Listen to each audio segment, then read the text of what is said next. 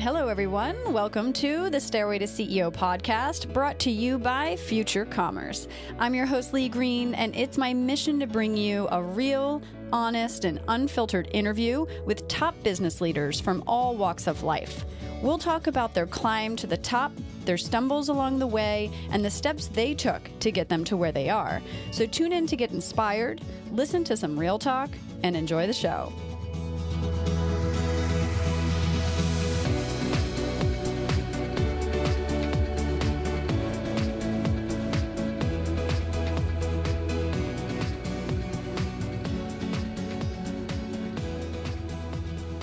Welcome to episode 43 of the Stairway to CEO podcast. I'm your host, Lee Green, and today I sat down with Amanda Baldwin, the CEO of Supergoop.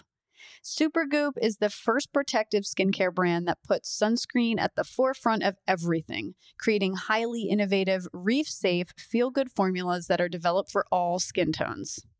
In this episode, Amanda shares with us her journey from growing up as a gymnast to starting her career in private equity to transitioning into marketing and landing a job at Estee Lauder to leading Supergoop over the past four years, growing the company more than 10x and the team to over 50 people. She talks with us about finding and growing talent, how morning runs are some of her best strategy sessions, and how she thinks about board meetings. Tune in to hear all of this and more. If you like what you hear, don't forget to subscribe to the show and leave us an awesome review. We hope you enjoyed this episode.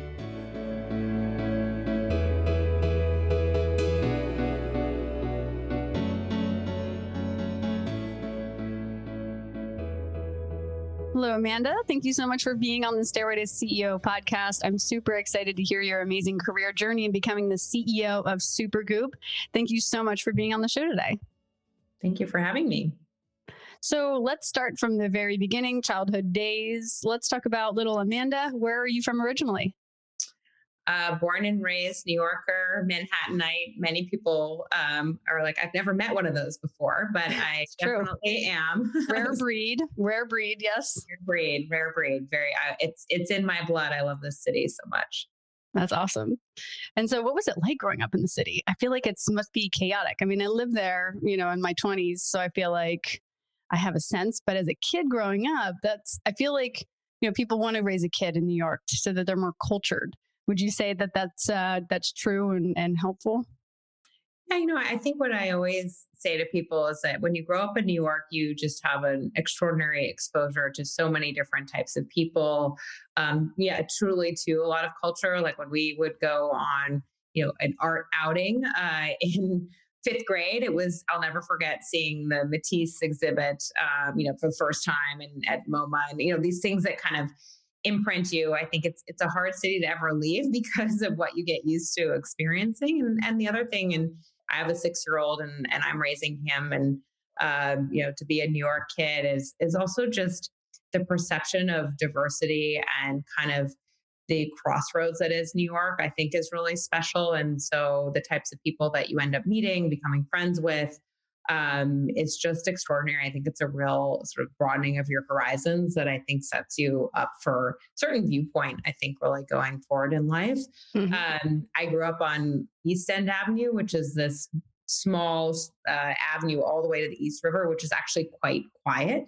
So a lot of people think I grew up in the in the fray and a lot of noise, and it was actually kind of neighborhoody. Um, and New York City, when I was growing up, was very different than it is well obviously now in the middle of covid but even you know even in its sort of quote unquote normal times uh, it was much smaller city. It was you know there wasn't a you know the upper east side was kind of the boundaries of my existence. So it's changed a lot and grown a lot um, since i grew up. And so it had a much smaller feel i think also um, when i was here. But both my parents are from new york city and you know from families that have been here for a long time. So um, we'll see if I ever leave. I keep trying and totally it keeps pulling you back.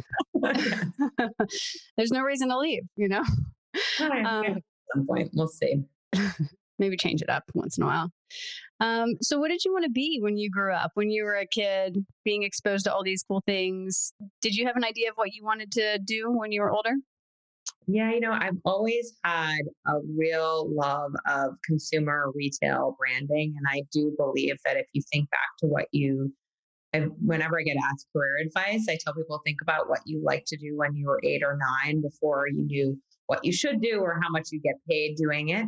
And what I wanted to do was design shop windows. So I always remember walking around New York City and thinking, you know, why is it that that store does well, and what is it about that brand, and what are the and and so I think I was interested in merchandising and product and branding before I really knew what that was. Um, yeah. So that was the first job that I think I ever wanted um, was to sort of, I guess, be a merchant. I guess I didn't know what that was called at the time. Uh, you just like the windows that you were walking windows. past. I thought it was advertising, it was marketing. Yeah. Um, you know, when I got to college, I started doing marketing for a lot of businesses that were trying to pitch to college students again without knowing what the words were. So just mm-hmm. instinctually. Mm-hmm.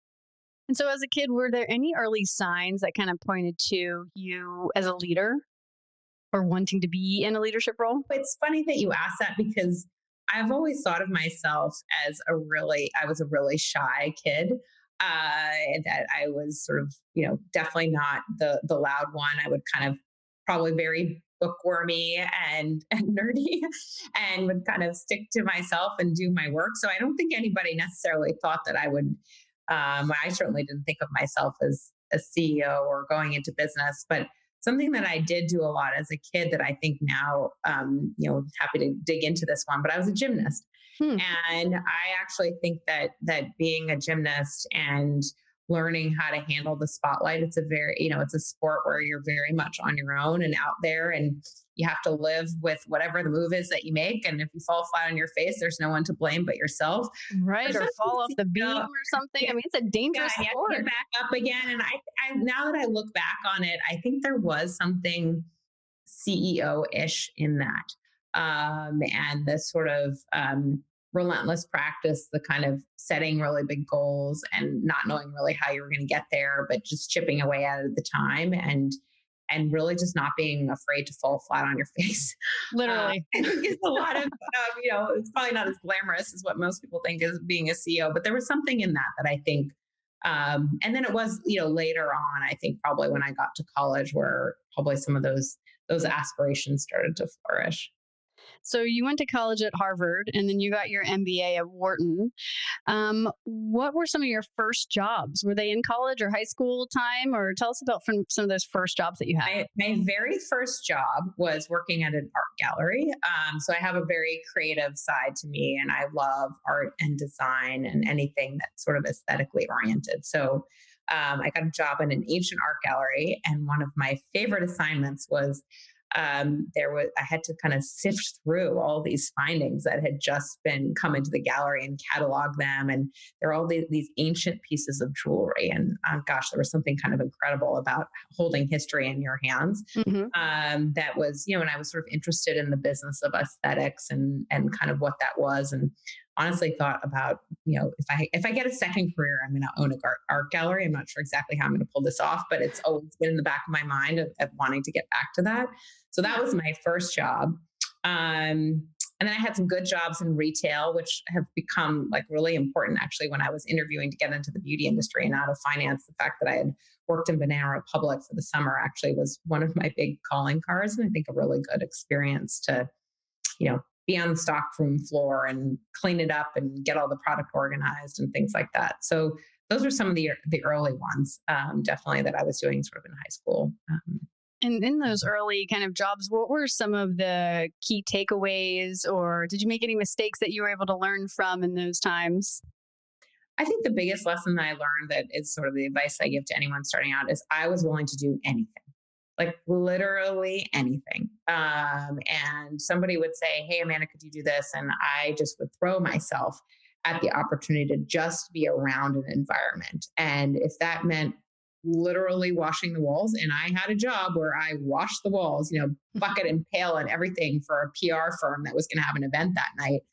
I just felt so fortunate to be there and to sort of just, I was always listening to what was going on around me and trying to sort of soak it up as a sponge. Um, and yeah, I would just like, I would take on whatever was thrown at me. Why do you think that is? Where do you think that comes from?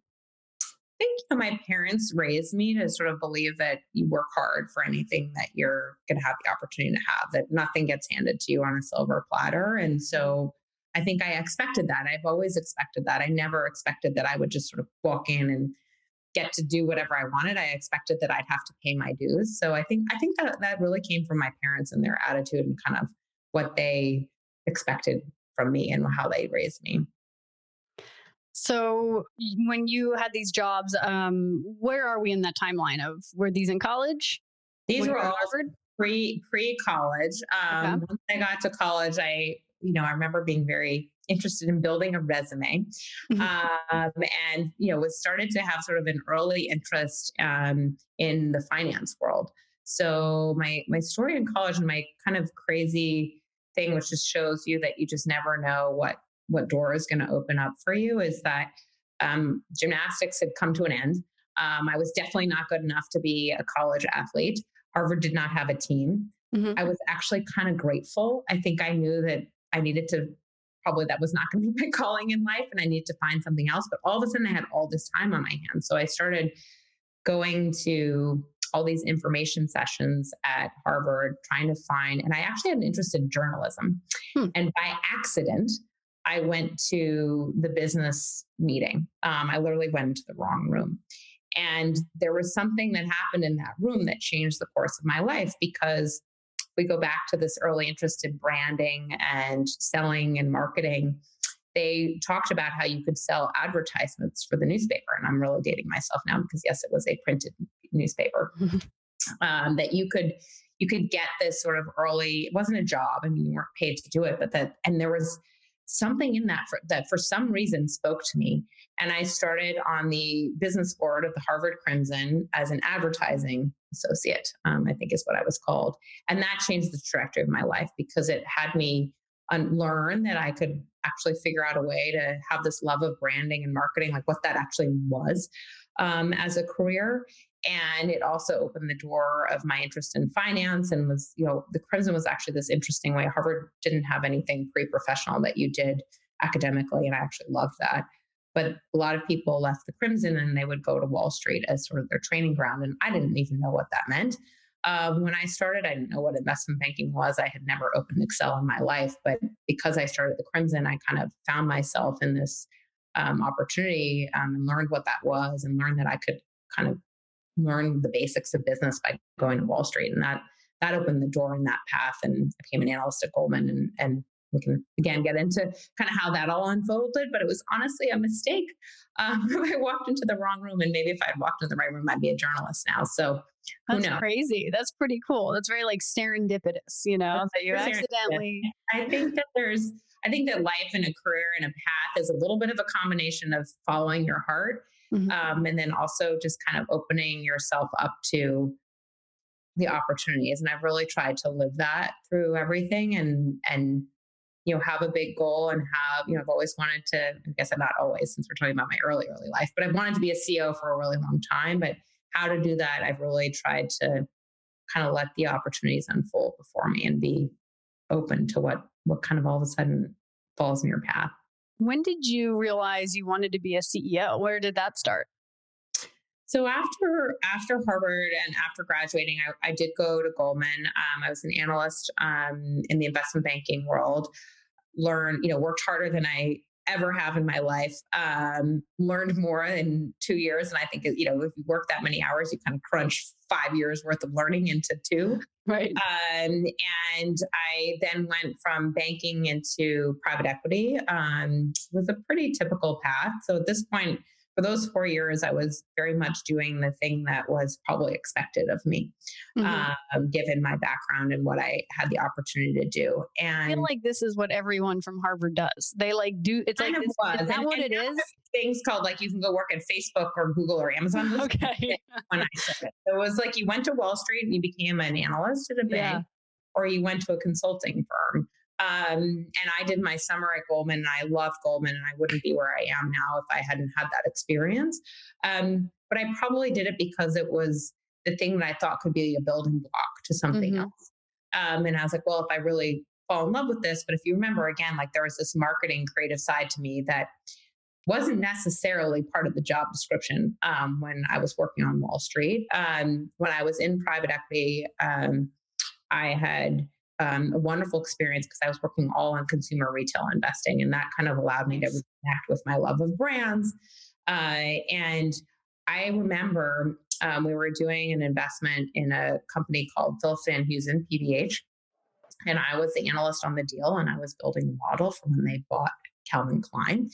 And I did the model and I would do all of my work. But where I really wanted to be was honestly with the creative director walking around and seeing what he was up to. uh, and I remember going to my boss and sort of talking to him about how I was really interested in the quote unquote other side of the table. And him being really supportive of me applying to go. And that's sort of what pivoted me to apply to go to business school. And I did write my business school essay about how I wanted to be a beauty CEO one day. So it was, wow. it was more from being around being around all these CEOs and investing in companies and looking at them. And I think it's also, you know, for whatever it's worth, I think really good advice to look at the people that are several, you know, tiers or you know years in, in advance of you and say do i want to be my boss when i grow up like is that the job i want it's a really good i think um gut check about are you on the right path and I wanted to be one of these CEOs. And there was something about that that I was really interested in. And so he was really supportive of that. And, um, you know, and the reason that I chose beauty was because I had been around a lot of different types of consumer businesses. And I had learned the analytical side of me had figured out that beauty was actually a really great business, that it combined my love of creativity with my love of a good spreadsheet. And that this was a world where I could talk about the color yellow, um, but I could also put to, I knew I had to find something that would allow somebody with a business school background, analytical background to be successful. Mm-hmm. Um, that there had to be a reason for the skills that I had. And I, um, so yeah, that was my, a little essay that I wrote that I should probably find one of the.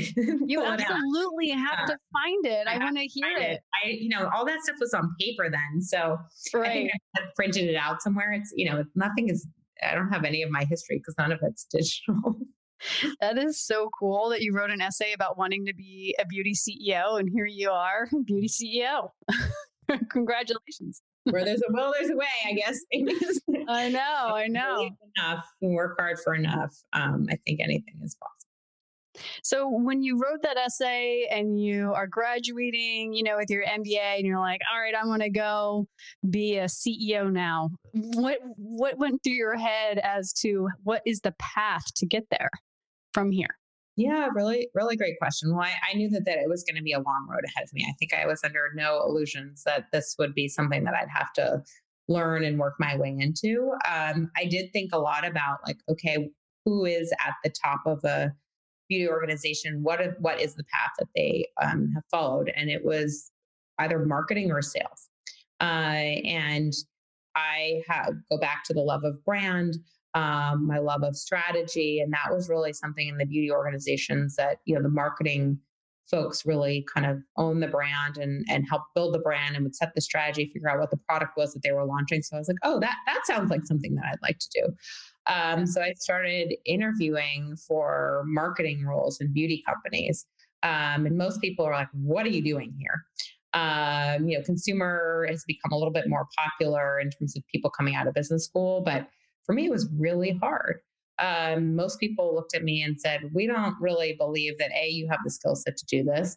Most of the time, I didn't say that I had an MBA or I worked at Goldman most of the time I was talking about the Banana Republic job um, and, the, and the newspaper ad selling. Um, it was really humbling. And I got a lucky break from a woman who I'm still very close with and is a mentor of mine who had gone to Wharton um, and she gave me a summer job. And if it wasn't for her, you know, I might not be where I am today. So, do you think, think that was because of the Wharton connection or what was it about? Absolutely. The, like- I think she kind of had the similar background and she mm-hmm. knew that you could take that background and translate it. But I do mm-hmm. think that it is like a great piece of advice for people of like finding people who've been on common paths mm-hmm. is often a great way to open doors because they understand what you're bringing to the table mm-hmm. in a way that that somebody who doesn't have your background maybe needs a little bit more education and understanding. Doesn't mean they won't get there, but um, most of the times when I've had sort of a lucky break, it's because somebody sees in me something that maybe is a reflection of themselves. Yes. Um, and they kind of understand that. Um, and, you know, I think that that was a really big opportunity for me and, and never look back. Hey guys, I want to tell you a little bit about a new report we're launching here at Future Commerce in partnership with Gladly called The New DIY. It's all about the new trend that has emerged around the passion economy and modern consumption, which begins with peer inspiration, continues with product education, and culminates into participation or an online purchase. The report covers how these trends start on social media, the importance of great customer experience across all brands, regardless of industry, and the implications this trend has on retailers. You can get the full report today over at futurecommerce.fm slash the new DIY. That's futurecommerce.fm slash the new DIY sounds like everybody else is kind of looking at your background saying, oh, you're in finance. Like, what are you doing trying to apply for a marketing job? right. Why, why do you want to leave PE? Why do you not, you know, that, that was, Aren't you making good money? Cool. now everybody thinks that this is cool. Yeah. But um, it just what it was not the path. Um, I think I was one, maybe one or two other people from my business school class who went in the direction that I did. And it was hard because it was it certainly was not the fanciest job or the highest paying or the one with right. the biggest skill. And you know, and there was something in me that just I don't I don't know. I mean, I kind of look back on it. I'm like, I think I don't I never thought of myself as as brave as maybe I was, but I I just knew in my heart that this is what I wanted to do. Um, and somehow I decided to go for it. Um, and it, it's given me confidence since then to trust my gut. Um, mm-hmm. Um, it was a huge pivot off of yeah. path that I would had been on that was super typical and like very easy to explain to people why I was doing it.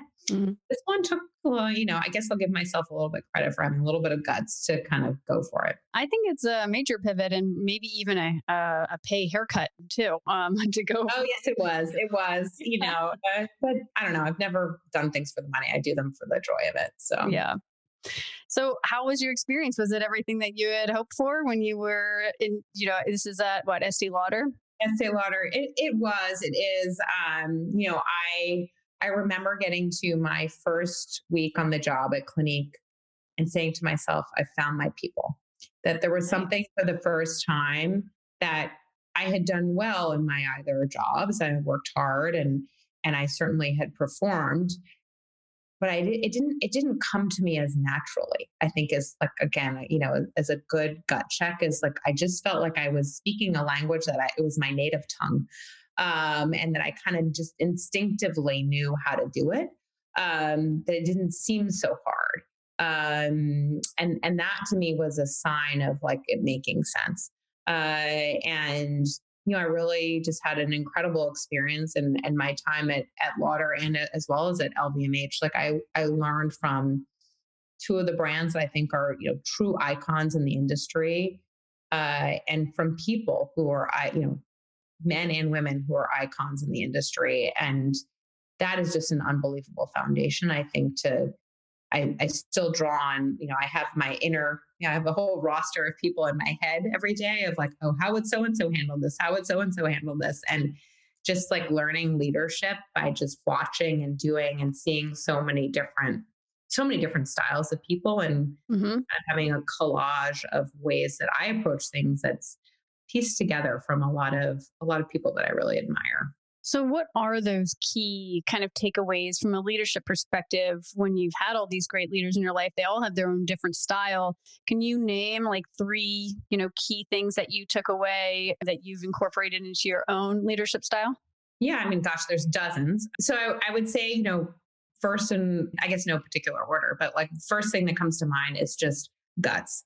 I think that the people that I work for we're all about seeing the future. And I think that like real leadership is about seeing the future, piecing together where the world is going and having, you know, being brave enough to kind of go for it. Um, and yeah. so that's one that I think I think a lot about.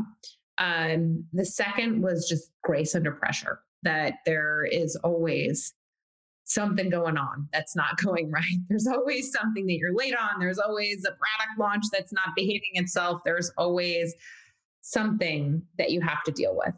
And you don't get anywhere by being stressed out or being angry or you know not handling things um, in a professional manner that it's always you know people look up to you that you you know you're you're the calm um, mm. and that you've got to reflect that and you know that's not just for everybody else but it's also for yourself so I, I think this goes back to the gymnastics like I'm, I'm that way naturally so that wasn't hard but i think i learned how important that is right you know again if you're like have to be on a balance beam and you're nervous as all what what you just kind of know how to push it aside and, and push through.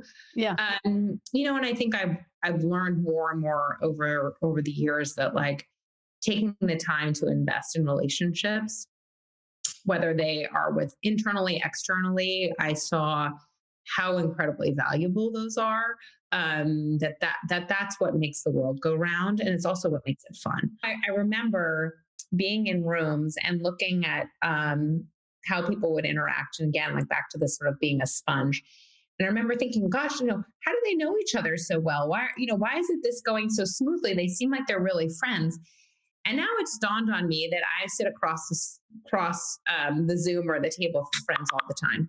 People yeah. that I worked with, that I got to know, that you know have been important in my life, and all of a sudden we're doing business together. Mm-hmm. Um, and that's like a wonderful feeling as well. So those are just a few that come to mind. And I mean, I could go on forever um, with with everything that I've learned from people that have come before me.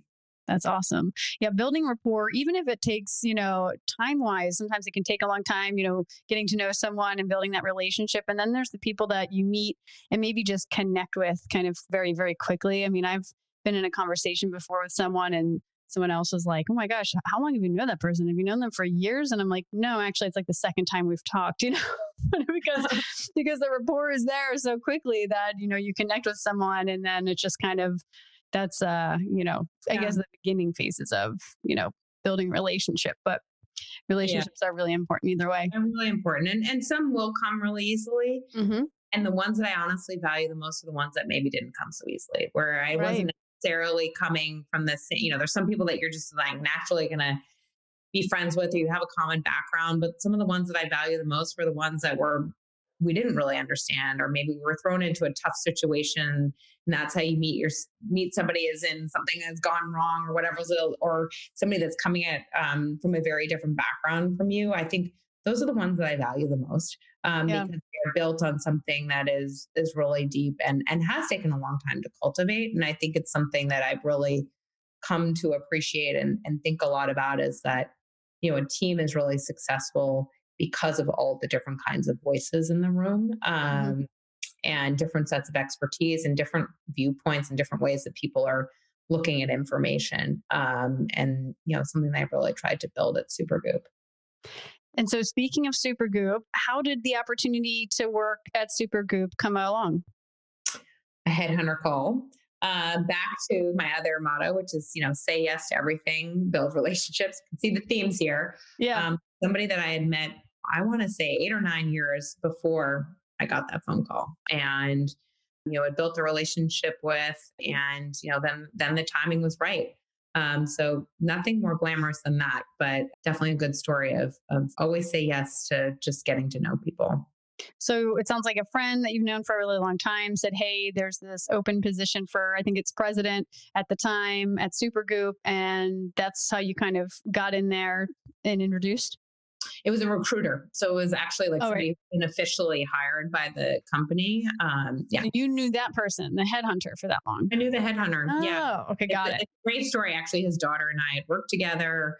We had hit it off. We had a really successful business. She's like, you should meet my dad. And I was like, well, I'm happy doing what I'm doing. And we went to breakfast and lo and behold, here we are. That's awesome. Very mm-hmm. cool.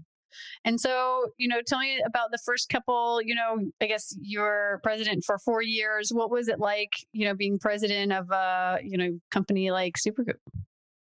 Yeah, you know, I think my my job over the course of the last four years and, and today as CEO has, has really been the same. Um, and it's really, you know, my my role is to, I, I believe, you know, kind of bring the vision of our founder to life, to turn this dream of changing the way the world thinks about sunscreen um, that Holly had um, way back before it was cool to talk about sunscreen to figure out how to turn that into a business strategy, uh, a product line, a marketing point of view, and to really build a team against it, um, how to raise capital for it, all the things that, again, kind of take a vision and make it real um, to build a business that supports that vision. So everything you know that that includes everything you can imagine in the business um, and you know and new things every day. We've grown you know exponentially over the past four years and so every day my job is a new challenge a new de- a department that we didn't even have a week before. All of a sudden will show up and there we go. That's that's in the job description. So um, it's constantly changing it's constantly evolving and quite frankly that's what keeps it interesting right and so you mentioned fundraising i'm sure that was quite interesting can you tell us about how that went yeah, you know, I have a friend who I went to some for, you know, I talk to I tend to talk to a lot of people to get advice and learn from their experiences. And this friend who said to me, you know, Amanda, this is going to be really hard. And, you know, a lot of people are going to say no to you and it's going to be super humbling. And I remember thinking like, yeah, yeah, I'm sure that's that's just for you. Everybody's going to say yes to us. Well, let me tell you that was not how that went down. Um, it was very hard. Uh, it was incredibly humbling. Um, it all turned out incredibly well. We had a lot of opportunity and a lot of people that were interested in the business, but there were also a lot of people that said no. Mm-hmm. Um, and that's, I think, what actually is okay about fundraising is like it's about finding the right match. Yeah. Um, we have an incredible partner. Um, we raised capital from a group called Encore Consumer, and they've been extraordinary. And we have some other earlier stage investors who are in our business as well. Um, and we have just an incredible board and an incredible set of investors who supported us.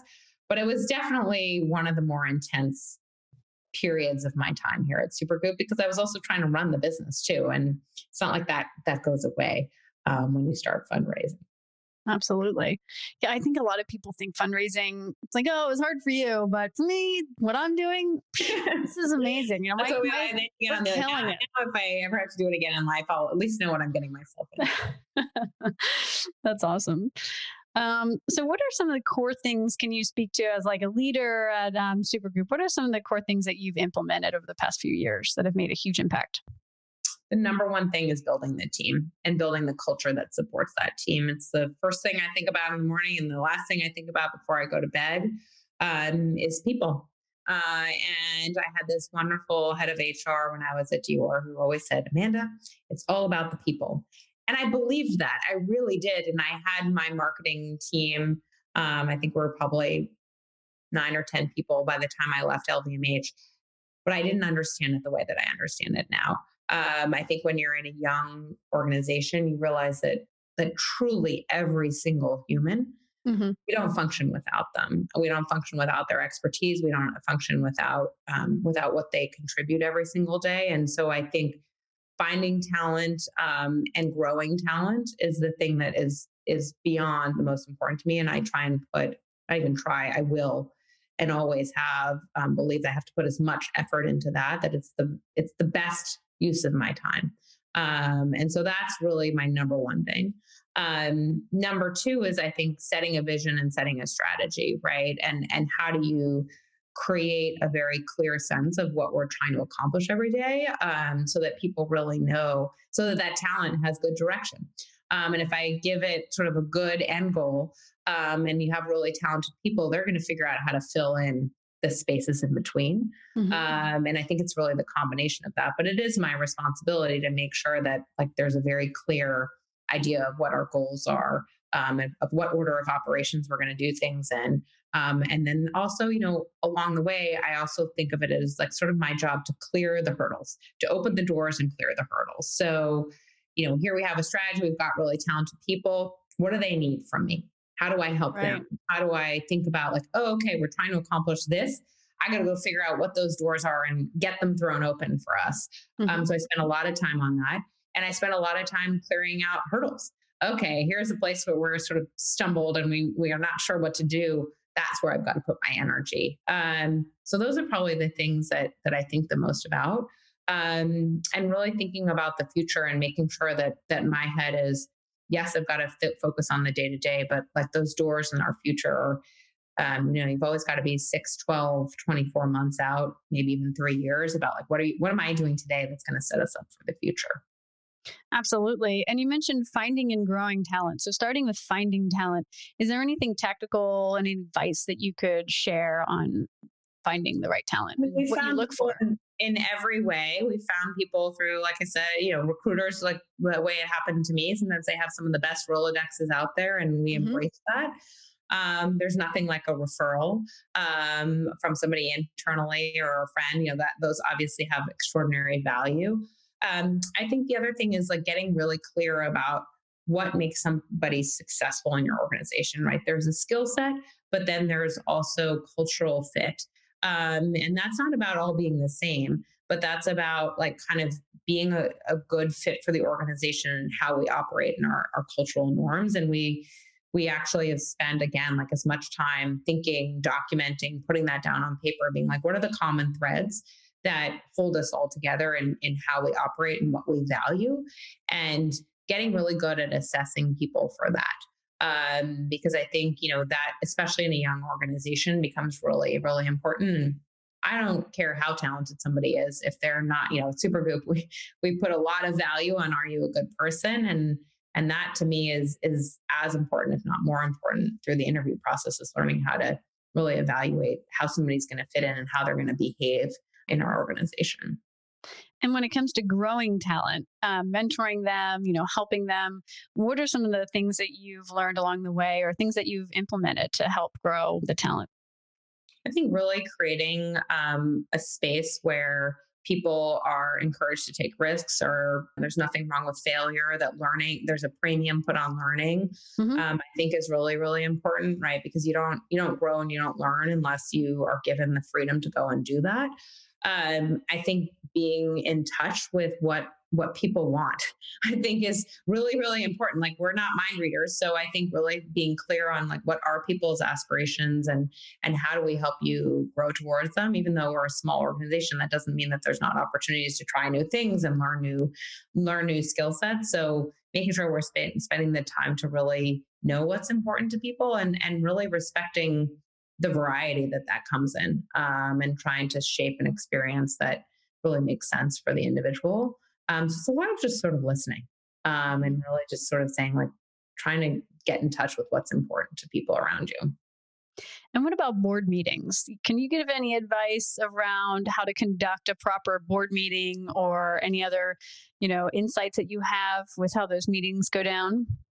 Gosh, I'm not sure that I'm going to know all the like proper rules, but I will tell you what I say to our team when we're creating our board deck um, is that the board deck is for us, not for the board. That the board meeting is there to help us take a big step back um, four times a year and say, so what? what did we learn and where are we going? And that it's for us. Um, and I and I think my board would be okay with me saying that because we we usually have very productive meetings, but we we do it because we we're driving what we need to know um, and what we need advice on. And I think that you know a, a great board is meant to give input is meant that you're meant i always say i look forward to our board meetings that i want the input i want the advice so that's why we have to shape the materials that we present to sort of help us extract that advice from our board. Um, but i really try and use it as this is our strategy session um, that we as a leadership go, team go through um, and then there's this board meeting that kind of caps it off. But the board meeting is is an output it's not the sole reason for all the work and what about time management? You know, obviously, as a leader, managing your time is imperative and prioritizing. Do you, you know, what do you do? What does a day in the life of Amanda look like when you, you know, do you have mm-hmm. blocks of time? Like morning, I do this. You know, no, after one o'clock, I'm here. I've never been able to figure out, and I know there are some people that on my team who do, and kudos to them because I think I'm at, here at the service of everybody else. So my life is a little bit dictated by what my team needs me for. Um, and I found that, like, probably some of my biggest strategic thinking, I wish I could tell people otherwise, it's not happening during the day, Monday through Friday. It's happening on a morning run. Um, I find mm-hmm. that very effective to kind of let my brain wander and try and connect the dots. And it's happening sometimes when I'm like, okay, I need a Saturday to kind of go build a board deck and, and it starts to sort of reveal itself. So I kind of think of myself during the day as it's, you know, go back to that. What doors am I opening? What hurdles am I sort of clearing the way on. That's really what I need to spend my time on. Um, I have a crazy spreadsheet that you know people would be horrified if they saw. Um, that kind of keeps everything in my own head, but it's definitely not a system that I would recommend to anybody. Um, it seems to worked for me, but um, you know, I, I think I I try and I do try and think that there is a balance um, between thinking about what needs to be dealt with in the moment and what needs to be um, dealt with going forward. The one place I will always 100% prioritize is anytime I'm hiring for somebody, I, that is always the number one thing on my list because if, until I hire that person, I haven't solved whatever problem I'm trying to solve. And so it's an easy thing to push off because it's not feeling in the moment. Mm-hmm. Uh, but I've learned that like that is always my number one thing is do I have an interview? Do I have to talk to somebody? Do I need to hire somebody? Am I putting that investment? For me, that's always the top of the list, no matter what. Awesome. And what about um, COVID? Obviously, big year last year, COVID. Uh, how did COVID affect the business? You know, look, we're we are incredibly fortunate in that the sun's still out. Mm-hmm. Um, that you still need SPF every single day, that we have a brand that represents optimism and positivity, um, and that the world needs that. So, you know, it's incredibly humbling, and, and I don't take for granted that we got lucky in that respect. Our team also worked incredibly hard to take that opportunity and make sure that we made the most of it. So, um, you know, we had a good year last year. We're, we're very lucky. We accomplished a lot of things we had set out to do. Um, we had a great new product launch and a product called Glow Screen. We launched around the world. Um, our DTC business was through the roof. We saw great growth at Sephora. Like we, we are the lucky ones. Um, and we're, you know, looking forward and, and trying to stay focused on, on what we can do and what we can control. Um, the hardest part is not being together. Um, I love every single person on our teams, about 15 of whom I've never met in person, which is kind of shocking because we've hired a lot of new people. And, and that's the thing that I guess weighs on me is that I, you know, it's, it's hard to do everything over Zoom, but we're making the most of it. How big is the team now? We're close to 50 people. Nice. And so tell us about one of your most challenging moments as a leader and how did you overcome it? Yeah, I mean, I, I think I probably have been very fortunate in that, like, I don't process most things as challenges. I process most things as things to be dealt with. Um, and there, there are millions of them every day, right? Things that don't go according to plan, um, challenges that you face. But I, you know, I, I have a hard time thinking of any of them that way. Um, I don't tend to regret anything. Um, I tend to think that everything happened for a reason. And even if it was the biggest kind of just speed, I look at everything as a speed bump, is usually what I call them. Yeah. Um, so, it, you know, I, I don't mean to avoid the question. It's just like, I don't, I don't look at anything that way. Um, and so like my maybe it's my brain just kind of doesn't compute for it. Were there any bigger than usual speed bumps? COVID was a bigger than usual speed bump. You know, like there's yeah. no doubt about that, right? The last year has been really hard um, and humbling, but I, I, I remain. It's just sort of I remember feeling in it was probably mid April. Um, we were about a month into it, and I was like, okay, Amanda, you're you know we can see the light. We have enough cash. We're going to get through this. Like this business is going to survive. Um, and you can either decide to survive or you can decide to thrive. And I remember, and I was like back to these morning runs and walks, and I was like, I'm gonna, I'm gonna figure out how we're gonna thrive, and we're gonna take this, and we're gonna make the most of it, and we're gonna, you know, I love a good strategic opportunity, and so I was like, okay, the world's gonna change. It's gonna be a whole new strategy. Like, let's have some fun with this. And probably a week later, we had a brainstorming where teams started to think about like, how did my world change? What what can I do differently? What do I want to do differently? And so that's that's how we handled a really very large speed bump. Nice. So those morning runs, they sound pretty uh, important. Yeah, they they are. They morning runs, morning walks. Like you know, it's kind of how I try and clear my head. Uh, mm-hmm. For sure, it was definitely the thing that kept me going through lockdown yeah. every morning without fail, I was out the door. um, I told my husband, I was like, there's no way, like, I'm not going to get through this if you don't let me out the door. And um, so I just, just go, rain or shine. Get some fresh air. Unplug for a second so you can hear your own uh, yeah, I tend not. I tend not to listen to anything. I used to listen to music and podcasts and stuff like that, and mm-hmm. I found that actually listen. Not there's so much that comes at you every day Yeah. Um, I listen to a lot of podcasts and a lot of information, but taking that, you know, I'm don't don't think anything marathon here, you know, 30, 40 minutes to just let my brain wander. I think you, your your synapses can do some fun things and all of a sudden something you've been trying to figure out hits you. Yeah. Definitely. And so, you know, you just got the title CEO in January. Congratulations on your promotion. Um, what kind of plans or what kind of makes the role different for you from president to CEO? What does that really mean? I think for for Holly and I, it was you know kind of an alignment around how do each of us spend our time, mm-hmm. um, and we have an incredibly strong relationship that is just beyond valuable to me. It's so precious to me this brand and and what she's trying to create, and to sort of have her say like, okay, I'm going to hand this over to you officially, officially, officially means yeah. Means, um, you know, I think it probably is more of something from the outside world that is like, you know, look for we live in a world in which being a, a female CEO is is certainly a, an accomplishment that I'm very proud of, and and I and I sort of think more about like, okay, what what does this mean for me now professionally as I think outside of of Supergoop? It hasn't changed my job in Supergoop, but you know, does it open up different opportunities for me to give back to others that are you know hopefully going to follow in my footsteps and you know, so I'm still figuring it out. I, it hasn't it hasn't really changed my life. Um, in the last I'm curious if you ever a nice feeling of kind of accomplishing something that you set out to do. I'm just so curious. Did you ever tell her like, so by the way, I kind of been dreaming about being a beauty CEO for a really long time now. Did you ever, was that ever a conversation?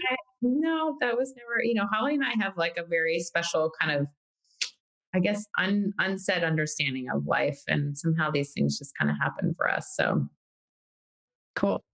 I feel like I would have been that person. I would have been like, you know what, listen, I really have been wanting for a long time. Like it's my goal. It's like I got to tell them my, you know, dream or goal so that it could happen.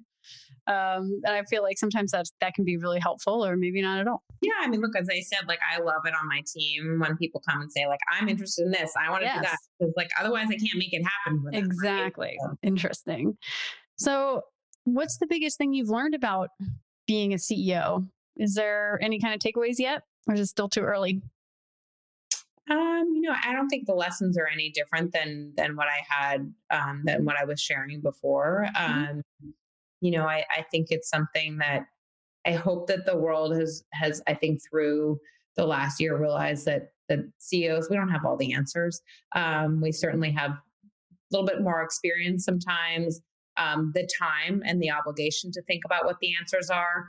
But I think that I think that the world now understands that, you know, if I hope that a great the definition of a great CEO is also sort of knowing when you don't know, um, and and being okay with that, and and sort of um, thinking through who might know the answer.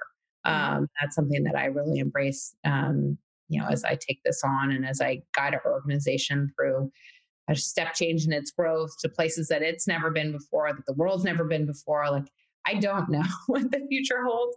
Um, and becoming CEO did not change that. So, what's something you think yeah. most people don't know about being CEO? Like, or their assumptions about the job?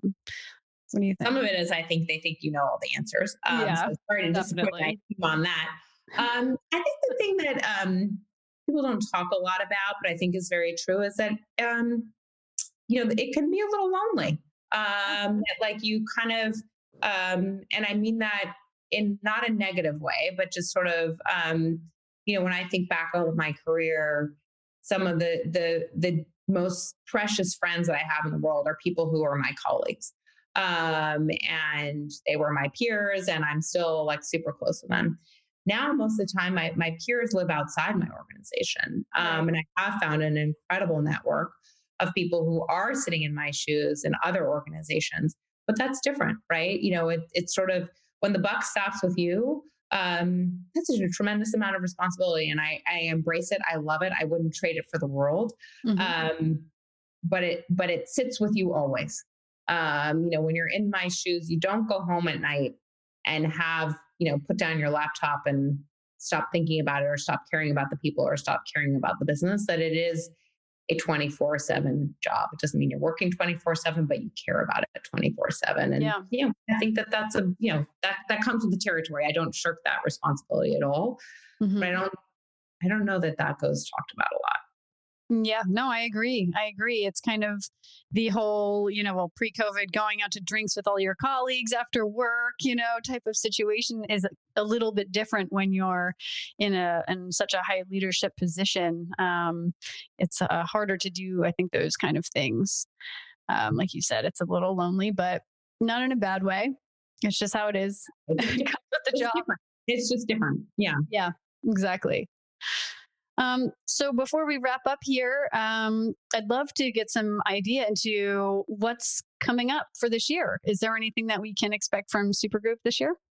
Lots of things. Um, we always start with product in this organization. So we just launched an entirely new first to the universe product called Daily Dose, which combines vitamin C with SPF that has been, you know, a, a, runaway success for us. We're very excited about that. We have a lot of new innovation coming out in March. So keep your eyes out. Um, cool. We're always going to go where no SPF has gone before. We have some really exciting marketing plans.